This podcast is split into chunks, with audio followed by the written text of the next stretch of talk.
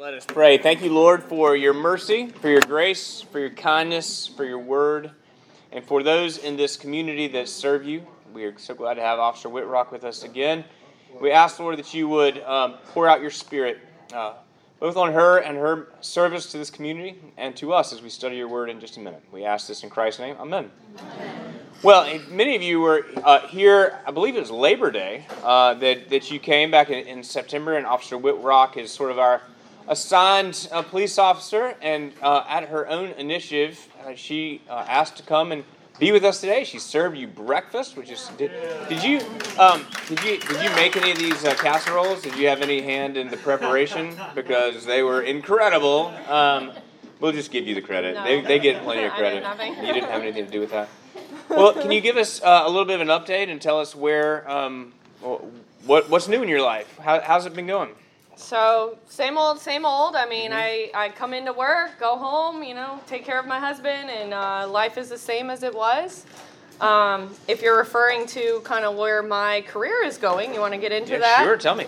So um, mm-hmm. I currently am very busy, so I'm a little. My brain is very fogged because I've been studying really, really hard for to get promoted. So I, you know, prayers is definitely needed yes. um, uh-huh. because it's a it's a lot of material, a lot of laws I have to learn. I mean, before I started studying to be a promoted, of course I knew all the laws, right? I mean, I was wondering. There's so yeah. many of them. I have them all memorized. You know, just no. Okay, there's a lot. There's a lot of details, a lot of information. Um, but as a supervisor, you need to know the ins and outs of everything so that you can keep the officers in check and make sure that they're doing right and we're not making false arrests and different things. So um, I'm very excited to become a supervisor. Now, um, there's a lot with the uh, test. I have a 100 question test, and it's on too much information, all bottled down to, you know, what feels like five questions. But, um, you know, I just hope to do my best, and that's all I can do, right? So then I'll have a, an oral board, kind of get in front of a, a panel of people who are not police officers and I'll have to kind of prove myself to them. And depending on how I perform, is where I go on a list. And then for two years, I either get promoted or I don't. So I don't know. It's a very interesting. It's very different than any other promotion that I've ever had. Usually, a promotion is based on performance, like how you do in the job.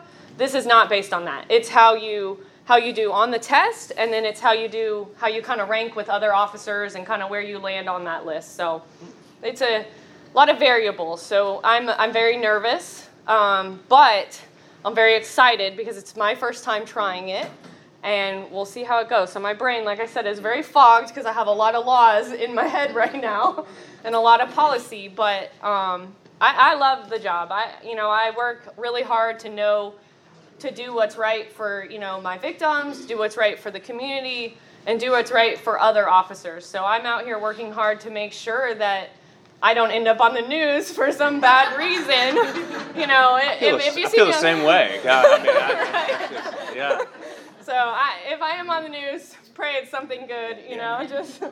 But I, you know, I'm just out here trying to do what I can, and um, I'm glad to be here again. And um, I will remind you guys: lock your doors, lock your doors, lock your doors, car doors, and your house doors. But um, also, just remember to take all valuables out of your car and what was the other thing? If you see something and you need to call it in, I'd rather you guys call me. You know, I'll come by or other officers. We'd rather come in the neighborhood because you just never know, okay? That's my little police tidbit, not personal.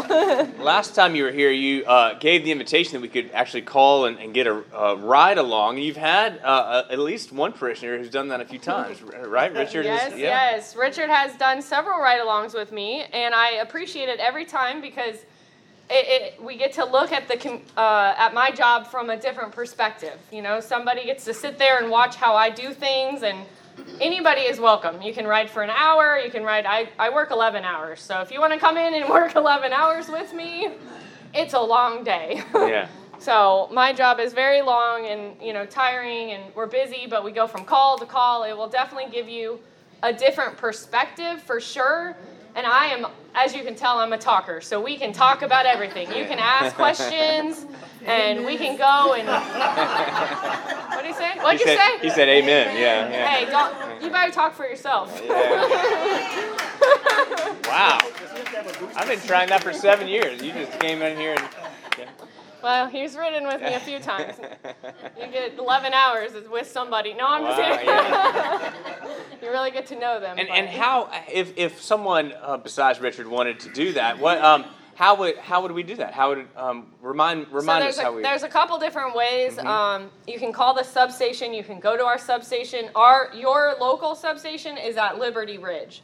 So really, you would go there. You'd request if you want to if you want to ride with me. I'm a 9 a.m. shift, so I start at nine. I don't work every day. Thank goodness. 11 hours every day would be a lot. Um, you would have to ask the the office, hey, I'd like to ride with Officer Whitrock, and then we could work on a time. They might be able to give you a schedule. And then it's really whatever time works for you. So if you want to come in at 10 a.m. or you know you want to lazy on in at 12, that's okay too. But about 9:30 is really when I start work. So, and then really either go to the substation. You could go online, but probably going in person is probably best, right, Richard? I mean, you you tell us.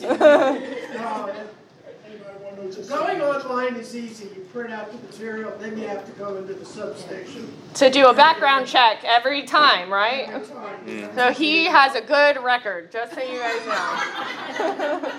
if A- you ask, don't have ask a good Troy. record, I'd ask Troy if he has a good record. That's what, yeah. One of the benefits you, you get out of writing along, at least somebody weird like me, is as I've met at least twenty of Jacksonville JSO officers. And we can all feel really good about these people Yes. being out there on the street. That's great. I love that. Yeah, very good. I introduced him to the good ones, you know. They're, they're not only good at their job, but they're good at caring about the people Hmm. that they're trying to service. I haven't met one officer yet that I thought was an idiot. All right, next ride along.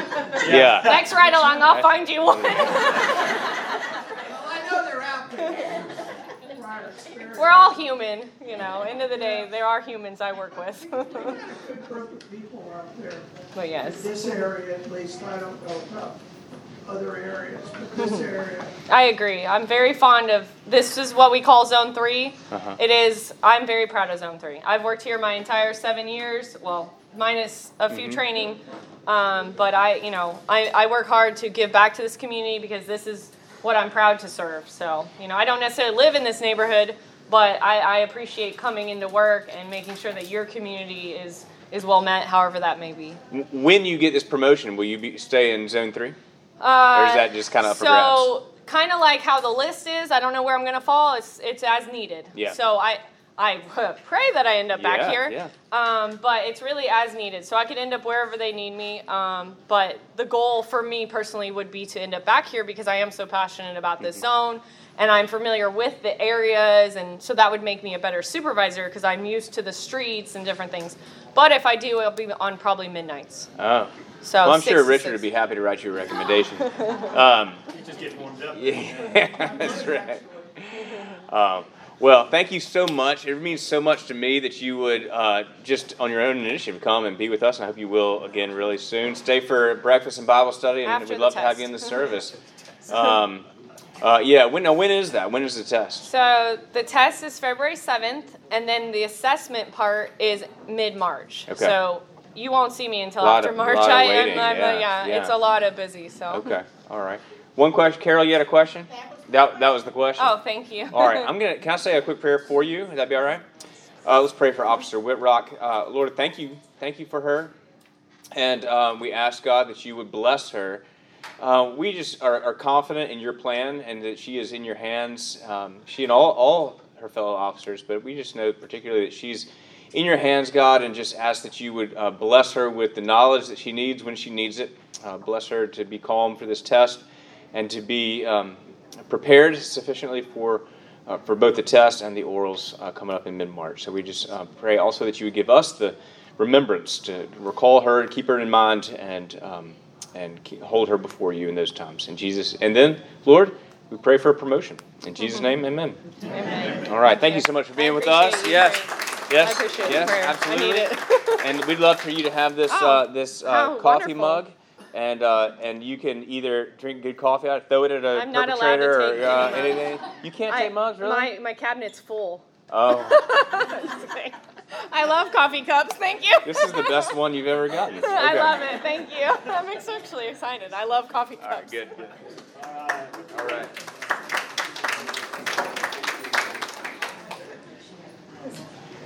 So now let's talk about the end times. Uh, um, how about that?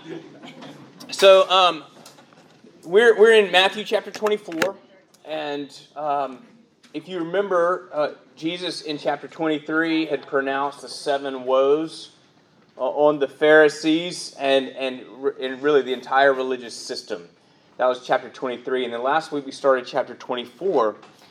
And, um, and so, again, we're in Jesus' last week. He has uh, already come in on the donkey with the crowds and, and everything, but now he's really stirring up trouble. Uh, or he did uh, when he was pronouncing those woes, uh, really calling the, out publicly the Pharisees and the, and the system as, as hypocritical. And so then they're leaving, if you remember, and the disciples, you know, they're going out of the temple after this, you know, demonstrative woe, woe to you hypocrites. And um, the disciples remark about the huge stones in the temple. And if you've ever been uh, to the Wailing Wall in, in Jerusalem, it, it really is uh, uh, amazing to see. Uh, but Jesus then turns to the disciples, and it's really sort of the last declaration of judgment upon the temple. And that was Jesus' last visit to the temple. He says that no stone will be left on another. And he's talking about the destruction of the temple, which, which of course would happen in 70 AD. And then they're on the Mount of Olives, and the disciples come to Jesus privately. Remember, the Mount of Olives is right, just right across the Kidron Valley. There's Mount Zion, Kidron Valley, Mount of Olives. They come off Mount Zion in the temple, right, go across. They're staying on the Mount of Olives. And, um, and they say to Jesus, When will these things be? And what will be the sign of your coming and the end of the age? And what I said to you last week is that the first part of chapter 24 deals with when will these things be? Meaning that no stone will be left on another in the temple. And then the second part of the chapter deals with what will be the sign of your coming and the end of the age.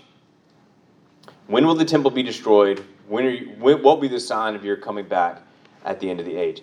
Now, I do just want to say, as, as we kind of got into last week, when I was a little delirious and my voice was um, uh, still quite strained, but um, as listen, as were many of you, but the um, uh, there are a lot of interpretations of this passage out there. Uh, and it is easy to find someone who is will dispute what I said last week and what I'm saying to you this week. Uh, so I just wanted to sort of say that out there. In fact, uh, interestingly, the guy that I read the most, R.T. France, on um, Richard France, his one of the people he sort of critiqued was another one of my favorite scholars, uh, Don Carson. And so uh, that, I found that, that interesting. But and, and some of the translation could go one way or the other just based on how you understand a participle. I mean, the, the word is the same, but does it mean on the temple or around the temple or of the temple? You know, something like that. It's um, it's all in how it's the, it's the same word. It's just a matter of the context to determine how you um, interpret it, and the choice of how you interpret the passage is largely dependent on the interpreter's bias. But what I said uh, last time is that when Jesus is talking about these things, he is talking about the destruction of the temple, which is already past. That's, that happened in 70 AD. Now, it was future to him, but we often bring Jesus up to our present moment. And, and when we say, you know, we look at, you know, woe will the, when, the, when the widows have to flee and, and hide in, uh, in the mountains and uh, pray that it's not on the Sabbath, we think, oh gosh, what's, when is that, what's that going to look like? It's in the past, according to this line of interpretation. And I think to me, when understanding this line of interpretation really makes the most sense out of this passage. Now, Katie uh, on online last week brought up, yes, but maybe you know perhaps we can look at it sort of as then and now that we can bring a lot of the interpretation of it uh, into our our present time, and I'm fine with that. Like a lot of, I mean, we still have to be prepared, and and what we're going to get to um, in the second half of the chapter is in fact um, is in fact future for us, the, the coming again uh, of Jesus. But Jesus' words make the most sense if we, if we have the discipline to see these things, uh, Jesus is talking about those words, as referring to the Roman siege of Jerusalem, culminating in the destruction of the temple, which happened uh, in 70 AD. And I said I want to do a little more research on the passage. And so let me read to you again uh, 15 through 28. Uh, and and then and just kind of give a couple of thoughts on on that. Anything while I'm looking at looking for anything to say, respond, reflect. You see me? Okay.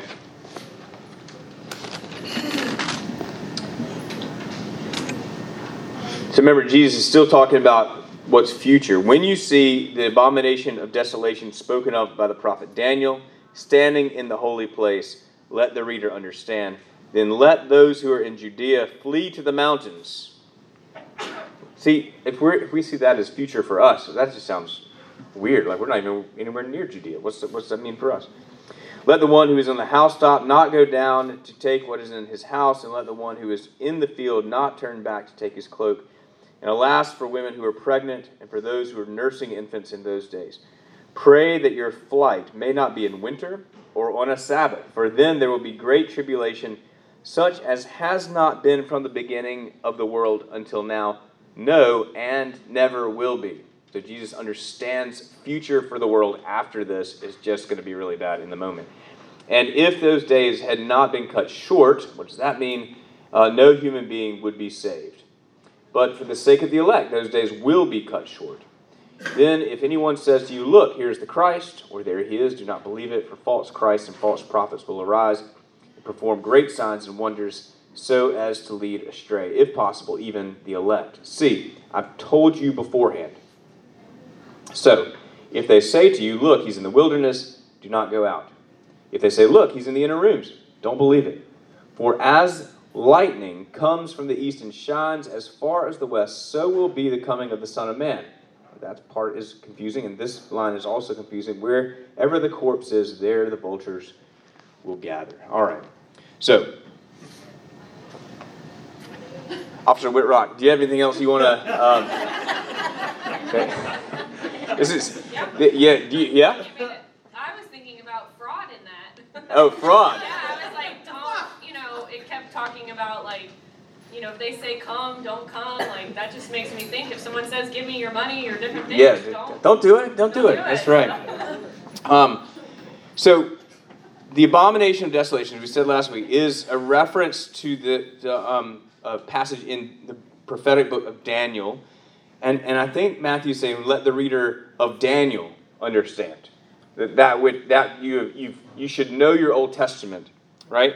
And, and the, the abomination of desolation in Daniel is when the king of the north will take over the temple and introduce pagan sacrifices in the temple.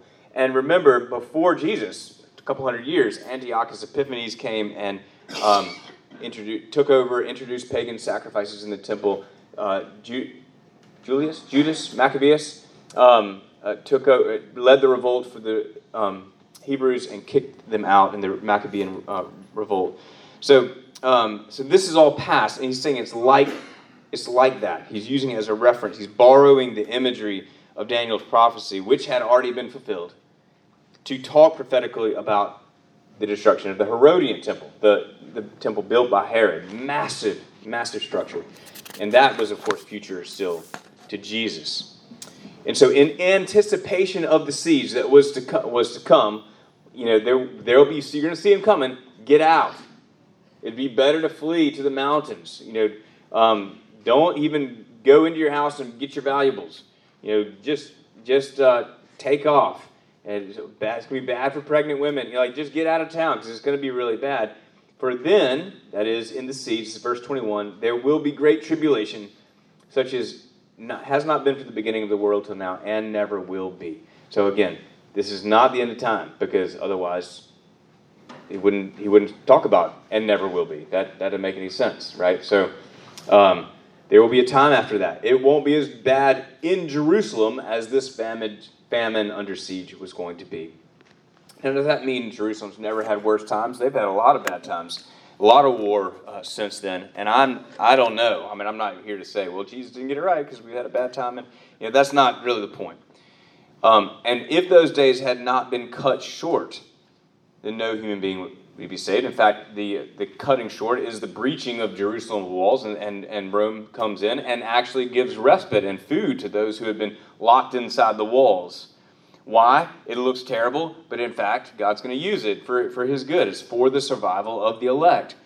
But given all of the turmoil, it is fertile ground for messianic or would be messianic figures to come in. So Jesus says, if anyone says, Look, there's the Christ, or, or there he is, don't believe it. That's the fraud we're, we're talking about. Spiritual fraud. I, spiritual fraud, religious fraud must be the worst kind of fraud. I don't think you can elect somebody. Uh, I mean, arrest. Well, you can't elect somebody. That's that's actually that was that was a Freudian. I don't know where that came from. God, jeez. Don't tell anybody. Um, I don't think you can arrest anybody for that. Anyway, maybe you can. Um, yeah, it is. Doggone it. Um, anyway, so this. They're going to say, look, there, you know, there he is, but the Son of Man is not coming with the destruction of the temple.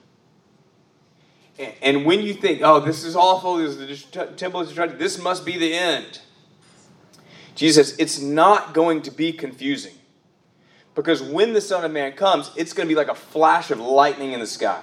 In other words, he is, he is contrasting. He's not yet talking about when he's going to come. That's coming in, later in the passage. But he's contrasting. You're, you're not going to miss it when it happens.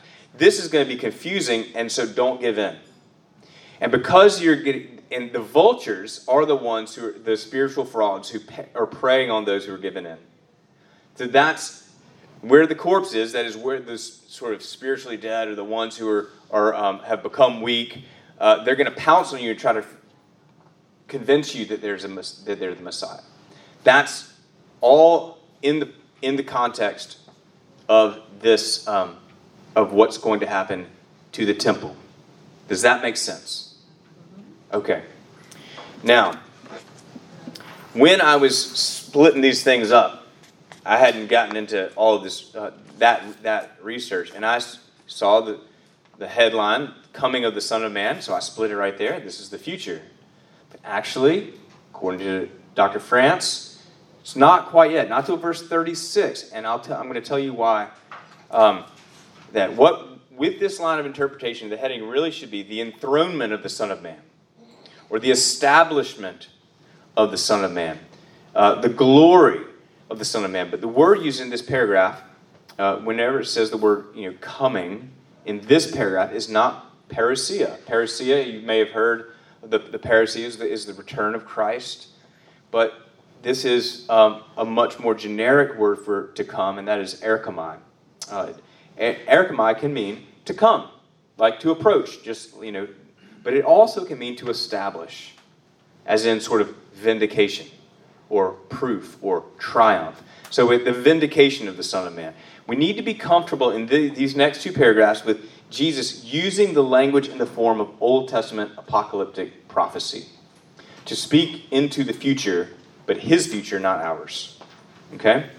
So he's drawing heavily on language from Isaiah, also Ezekiel, Amos, and Joel, but especially Isaiah. And in each case, the context is the impending destruction of cities.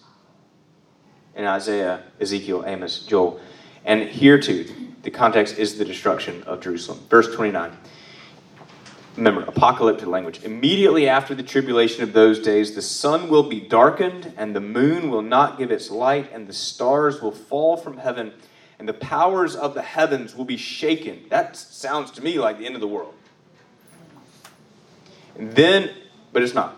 Then will appear in heaven the sign of the Son of Man, and then all the tribes of the earth will mourn, and they will see the Son of Man coming on the clouds of heaven with power and great glory and he will send out his angels with a loud trumpet call, and they will gather his elect from the four winds, from one end of heaven to the other. One of my very favorite hymns in all of the church year is uh, Lo He Comes in Clouds. It's in the Advent one. And and and that's the way we, you know, the trumpet will sound, and he's, you know, like just I love this imagery. And I've always, and I'm sure I would guess that you have always seen this as his return. And I think we can draw on it as well. But I want you to consider. Well, let me let me just read the next the next next couple of verses as well. From the fig tree, Jesus says, learn its lesson. As soon as its branch becomes tender and puts out its leaves, you know that summer is near. In other words, you see what's a, what's happening and you know what's about to happen. So also, when you see all these things that he's outlined, the siege and, and so on, you know that he is near. He's at the very gates. Truly, I say to you, this generation. Now, here's a, here's this is this is I've thought one of the most troubling passages in all of Scripture, and this interpret, line of interpretation makes it clear. This generation will not pass away until all these things take place.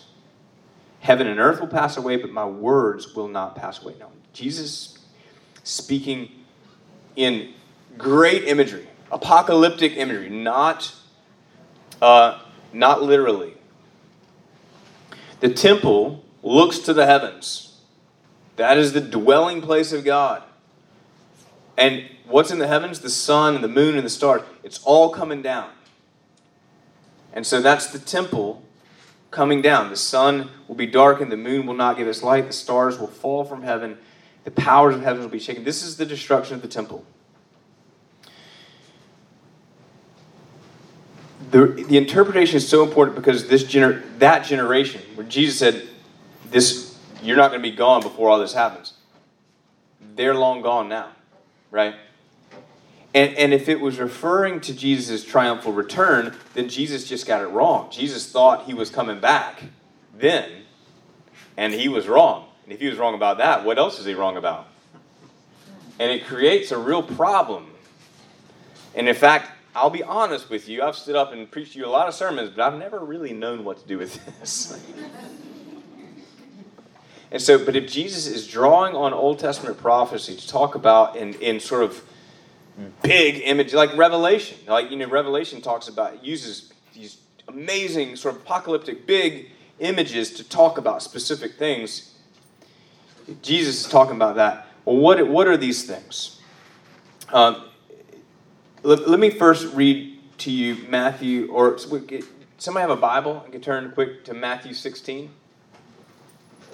Probably better if I just do that, right? You're Episcopalians.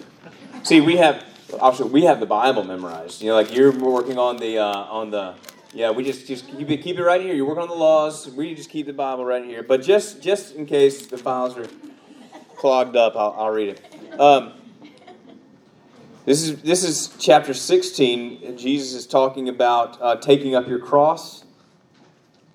What what will it profit a man if he gains the whole world and forfeits his soul? What shall a man give in return for his soul? For the Son of Man is going to come with his angels in the glory of his Father, and then he will repay each person according to what he has done. There's some standing uh, here who will not taste death until they see the kind of, some Son of Man coming in his kingdom. There's come, here he is, he's coming. But it doesn't require that that's the final return, right? In fact, it can't be the final return because everybody has, has tasted death, and he hadn't we hadn't gotten to the end yet.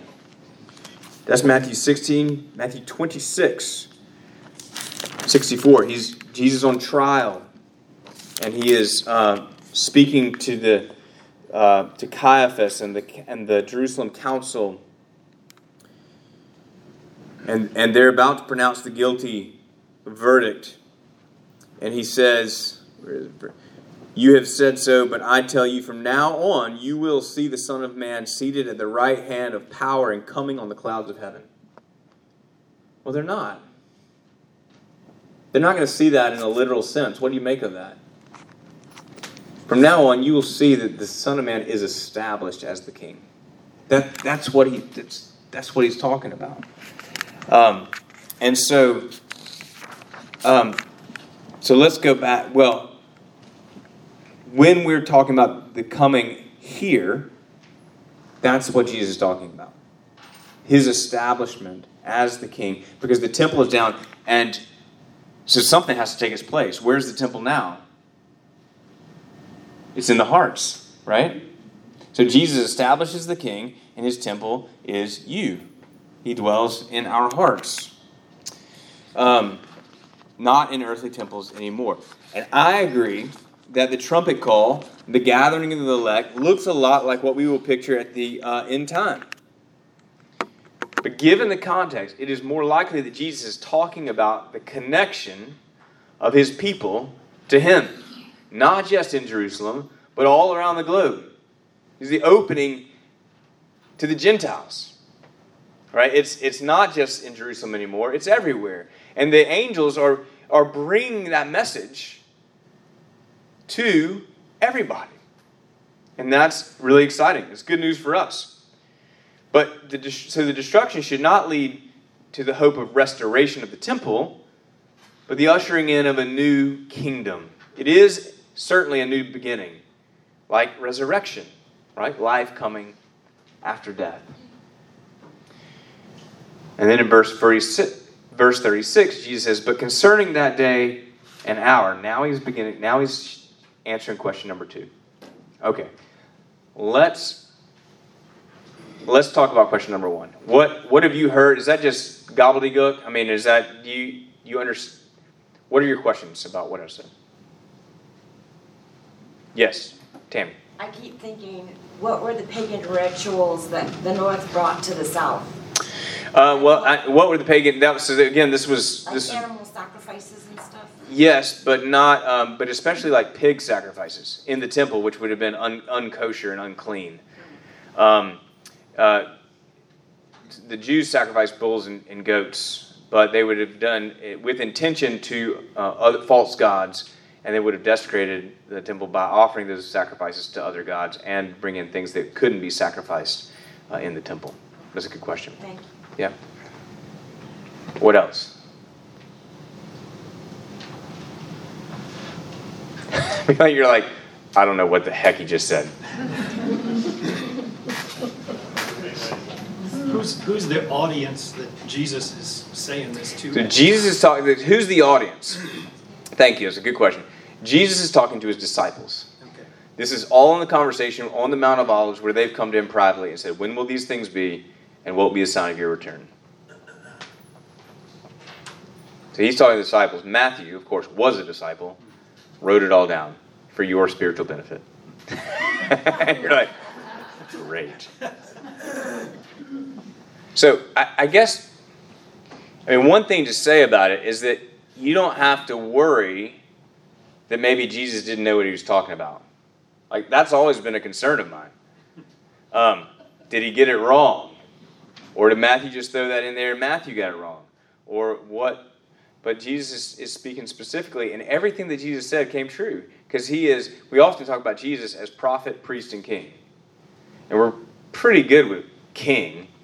And I think pretty good with priest is he's our, our he is the sacrifice. He's the one that offers the sacrifice. He is the sacrifice. But prophet, I don't really know exactly what that means. He's the fulfillment of prophecy. But here we actually see Jesus speaking prophetically, and it's all been fulfilled. And, he, and, and to understand it as establishment and vindication of his prophecy that he is in fact the Son of Man because all everything he said happened. I mean, that's that's the way that you understood that prophet was a true prophet because of what they prophesied came true. And so here he is as as the prophet. Yes. There's a point, and I think it's in Matthew, where Jesus goes through a bunch of parables. Then he's sitting around with the disciples, and the disciples say, What does that mean? That's what I wished one of the disciples had said at this point. What does that mean? What does that mean? Well, you know, I, I, I, I can, I'm with you, and yet um, I think there's a, there's certainly just a cultural gap, you know, between us and, and them. They, they, they've got the Old Testament um, reading that, that we aren't quite as familiar with, and and they're probably hope, you know, perhaps they're more comfortable with it, or maybe he intended us to wrestle with it. But um, I guess just you know, you can chew on that. You can disagree with it, but you can. But it, but at least it makes sense of, of a difficult passage. Now, yeah, last one. Well, I mean, to, to, to like what Richard said, when Moses and Elijah were them, they did ask, "What the heck?" Yeah. And so since they didn't, are we to presume that the apostles understood exactly what he meant? He was speaking metaphorically. I think the apostles, like most things, understood it later. Understood it in retrospect. I doubt they left the Mount of Olives going, ah, fantastic, I got it now. So let's break bread. Yeah. Richard. so much of uh, what we, what we're reading, uh, they would have been as confused as we are, but when the Holy Spirit comes, and Jesus continued to point them towards the Spirit, and when He comes, He will lead you to all truth. Yes. And so as we receive the Holy Spirit, we find many things that lie on the page that we wouldn't understand without Him. Well, the more confusing a passage is, the more we are likely to interject our own situation into it. And, and I think this is a passage that's confusing, but if we interject our own situation into it, we might get the wrong interpretation. Yes, ma'am. I have a question. Okay. I feel like you explained it really well, and I'm not sure if I'm misinterpreting or misunderstanding, but the way that you explained it is basically, you know, he's explaining that this this false god or this false temple is going to come down, Mm-hmm. however illusion or description it is, and that when it's the end of time, you will know because it won't be so dark. It'll be like you explained it with trumpets and godly and bright, and that's what it sounds like that. hap- Well, I think they'll be tempted to say, This is the end, okay. because it's coming down. He said, No, not yet. Let me tell you about it. That's the second question, which we're about to read. Okay, that's what I heard. So Jesus actually, I think, gets turns to the second question and gets less apocalyptic and kind of says, "The Father knows, but I don't really know." So, I mean, I'm going to tell you a little bit about what it's like. But, but concerning that day or hour, no one knows, not the angels nor the Son, but the Father knows only. For as were the days of Noah, so will be the coming of the Son of Man. For as in those days before the flood, they were eating and drinking, marrying and giving in marriage, until the day when Noah entered the ark. And they were unaware until the flood came and swept them all away. So it will be at the coming of the Son of Man. This is the parousia. That's the, that's the word here, this coming. Then two men will be in the field, one will be taken and one left. Two women will be grinding at the mill, one will be taken and one left. Therefore, stay awake, for you do not know on what day your Lord is coming, but know this that if the master of the house had known in what part of the night the thief was coming, he would have stayed awake, would not have let his house be broken into. Therefore, you also must be ready, for the Son of Man is coming at an hour you do not expect. Now, now the day and the hour. This is his. This is this is the end of all things. This is the the. Interesting. He's talking about something way be, um, history to us, and he's speaking apocalyptically. And now he's like talking about the end of all things. He's like, I mean, it's just gonna be like somebody's in the field, and you know, it's just much less demonstrative and, and uh, apocalyptic.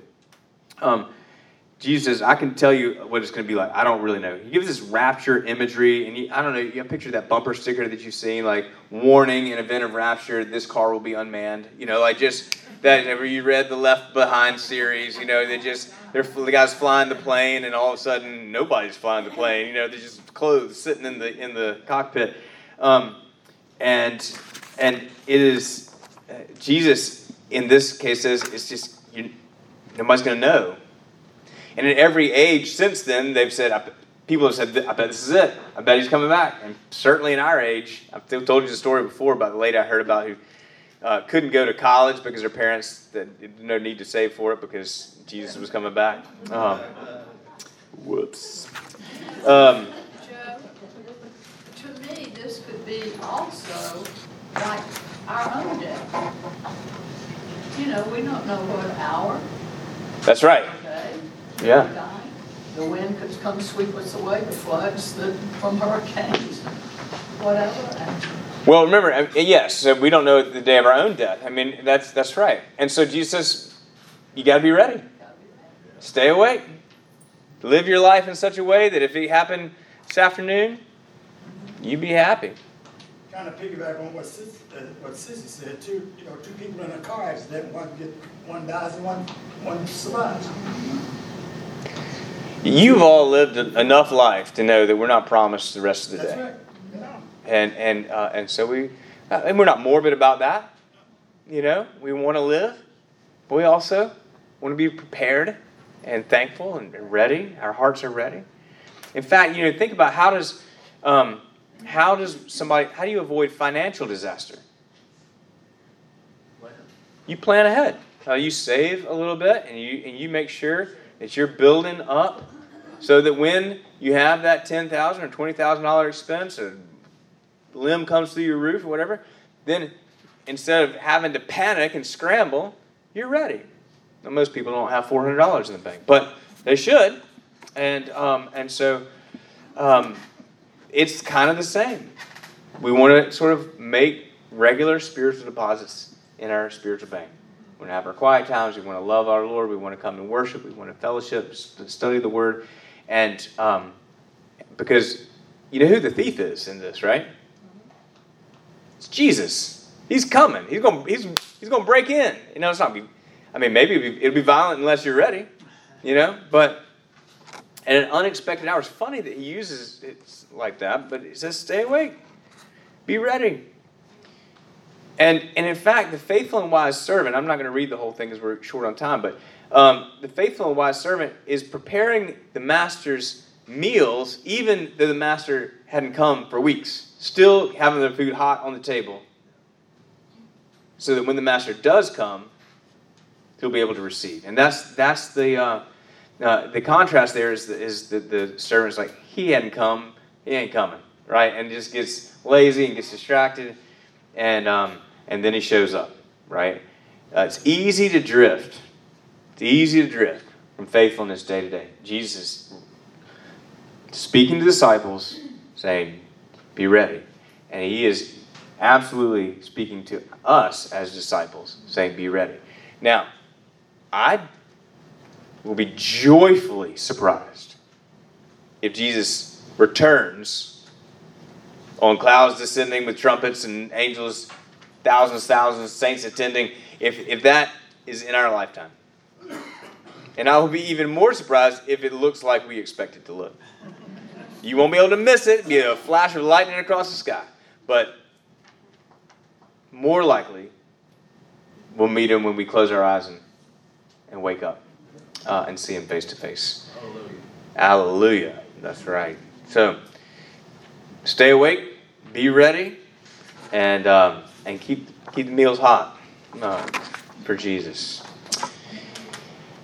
We've got one more next. We got next week. Then we're gonna. Um, then we got the annual meeting, which will take place between the services, and then we got one more week. I think we're going to go ahead and begin Jesus' uh, passion and we'll take the passion and the crucifixion and the resurrection into Easter. And then I really think we'll be done with Matthew. it has only been two years, uh, but I think we'll be done with Matthew uh, in Easter. But I love that, that the, the crucifixion is lining right up with Lent. That'll, that'll be good. Any quick questions, thoughts, comments? Go to church. Love you guys.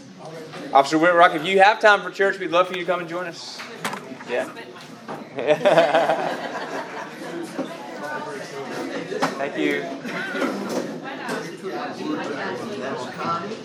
I didn't know what you. Were I could.